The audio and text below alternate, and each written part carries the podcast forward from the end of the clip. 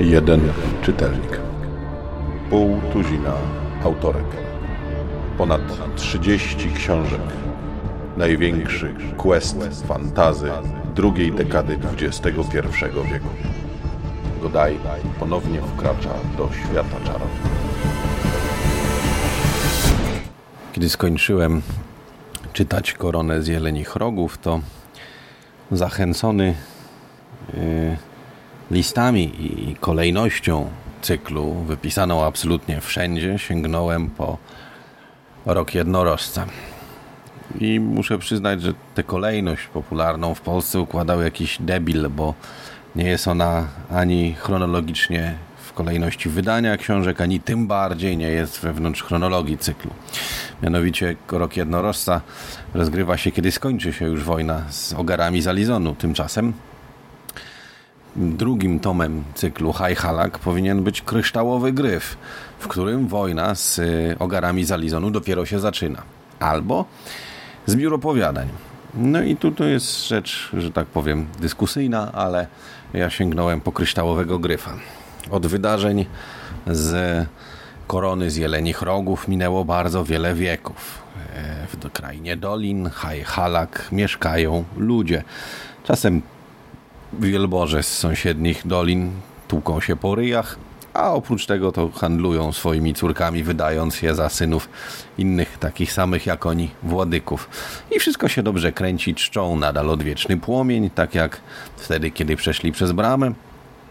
A troszkę bardziej po cichu, albo też niezależnie czczą też Gunnorę, która pomogła głównemu bohaterowi poprzedniej części, objawiając mu się w ogóle ze trzy razy, albo przynajmniej ze dwa i wszystko byłoby dobrze, gdyby nie to, że mm, z zachodu na krainę dolin napadają Alizończycy wyposażeni przez w, najprawdopodobniej Kolderczyków. Ja obstawiałbym, że na 100% przez Kolderczyków w dziwaczne machiny wojenne, które działają na zasadzie magii, której nikt nie zna.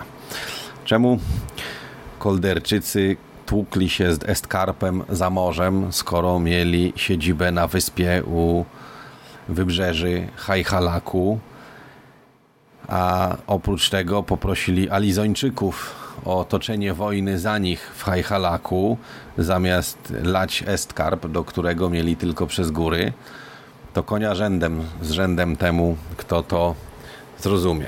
No ale generalnie rzecz biorąc, dobra, nie? Oni pojechali tam, bo doszli do wniosku, że lepiej będzie tłuc potężniejszego przeciwnika za morzem niż tu pod bokiem słabiaków. Słabiaków, bo Alizończycy weszli w nich jak w masło i zaorali połowę hajhalaku, zanim tam ci się zorientowali, że ej, może byśmy zaczęli robić coś razem. Ale generalnie w ogóle ta książka nie jest o tym.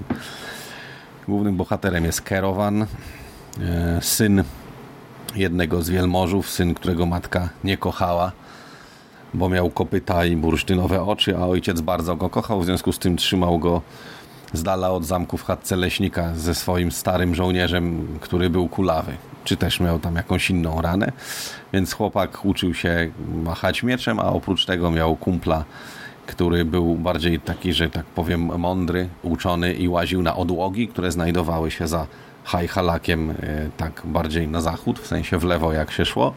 I tam na tych odłogach to kiedyś mieszkała stara rasa. W sensie mm, wielcy przedwieczni, w sensie ci, co wydawało nam się, że byli adeptami w poprzedniej części, przynajmniej mi się tak wydawało, a tu się nazywa Stara Rasa. Książka oczywiście pisana jest w pierwszej osobie. Nie pamiętam, kiedy ostatnio książka cyklu nie była pisana w pierwszej osobie i bardzo za tym tęsknię, ale jest o tyle fajnie, że pół książki pisane jest przez Kerowana w jego pierwszej osobie, a drugie pół pisane jest przez Lady Joyson, która mając 8 lat została poślubiona Kerowanowi, który był wtedy chyba z dwa lata starszy, za pośrednictwem Topora. Bardzo fajne jest w sumie to, że najgólniej rzecz biorąc identyczne zwyczaje mają w Hajhalaku, jak i w leżącym za morzem Karstenie, o którego istnieniu nie mają pojęcia. No ale dobra, hej, no nie wymagajmy za dużo, nie? E, no i oni tak na zmianę, jeden rozdział z drugim, trochę się schodzą, trochę się rozchodzą. E, matka kierowana okazuje się być złą czarownicą. E, I jest magiczny artefakt, który akurat nie pomaga tym razem głównemu bohaterowi, aczkolwiek on potem znajduje jakiś inny, albo to może w następnej części, nie jestem pewien. I na samym końcu, jak już w zasadzie jest wszystko źle, to nagle przychodzi facet, który mówi siema, bo ja jestem taki trochę, nie wiecie, wielki przedwieczny i teraz weź idź zrób to. A jak już dochodzi do ostatecznego starcia, tylko tym razem nie między starymi potęgami, a między nowymi potęgami, czyli między rodziną Kerowana a Kerowanem, który nie ma żadnej mocy, ale za to ma artefakty. I z udziałem Joysan, która też nie ma żadnej mocy, ale za to ma artefakty, głównie ten jeden, co dostała od Kerowana już w zasadzie wszystko ma wziąć w łeb, no ten, ten wielki przedwieczny znów się pojawia i no hej, i sytuacja się rozwiązuje, więc absolutnie znowu taki quest, przy czym, że taki no trochę dwa questy i jest fajnie i na końcu y, w zasadzie on dochodzi do wniosku, że on przecież nie chce, bo, no bo oni się wcześniej spotkali, nie? I on ma te kopyta i te bursztynowe oczy i ona na pewno go nie pokocha i w pierwszej chwili w zasadzie rzeczywiście tak jest, że ona go nie pokochuje, a potem dochodzą do wniosku, że hej, no to może jednak pojedziemy razem na północ, nie? Do opactwa.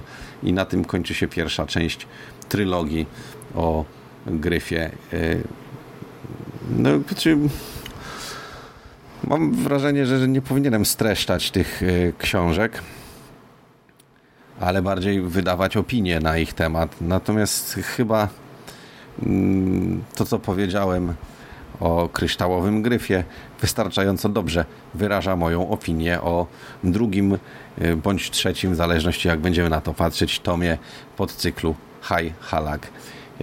Tak, to jest bardzo dobre, klasyczne, rzekłbym, fantazy quest absolutnie według wszelkich schematów i, i wszystko jest dokładnie tak, jak w cyklu Świat Czarownic być powinno. A oprócz tego są jeszcze dwie książki i jeszcze dwie inne, które też, o ile się nie mylę, mówią między innymi o wojnie z ogarami z Alizonu, którzy przyjechali z zamorza, żeby walczyć z jakimś obcym ludem zupełnie gdzieś daleko i sami nie do końca wiedzą chyba po co, bo z książki to też nie wynika, z następnej części również tylko przypuszczenia. E, a wyposażyli ich w machiny wojenne kolderczycy, którzy mieli hajhalak pod bokiem i mogli go w sumie zaorać czołgami, gdyby chcieli, ale woleli przepłynąć na drugą stronę morza, na wschodni kontynent i tam tłuc się z czarownicami i ich wojskiem. Tak dla mnie spoko, nie? Trzyma się kupy. Pozdrawiam.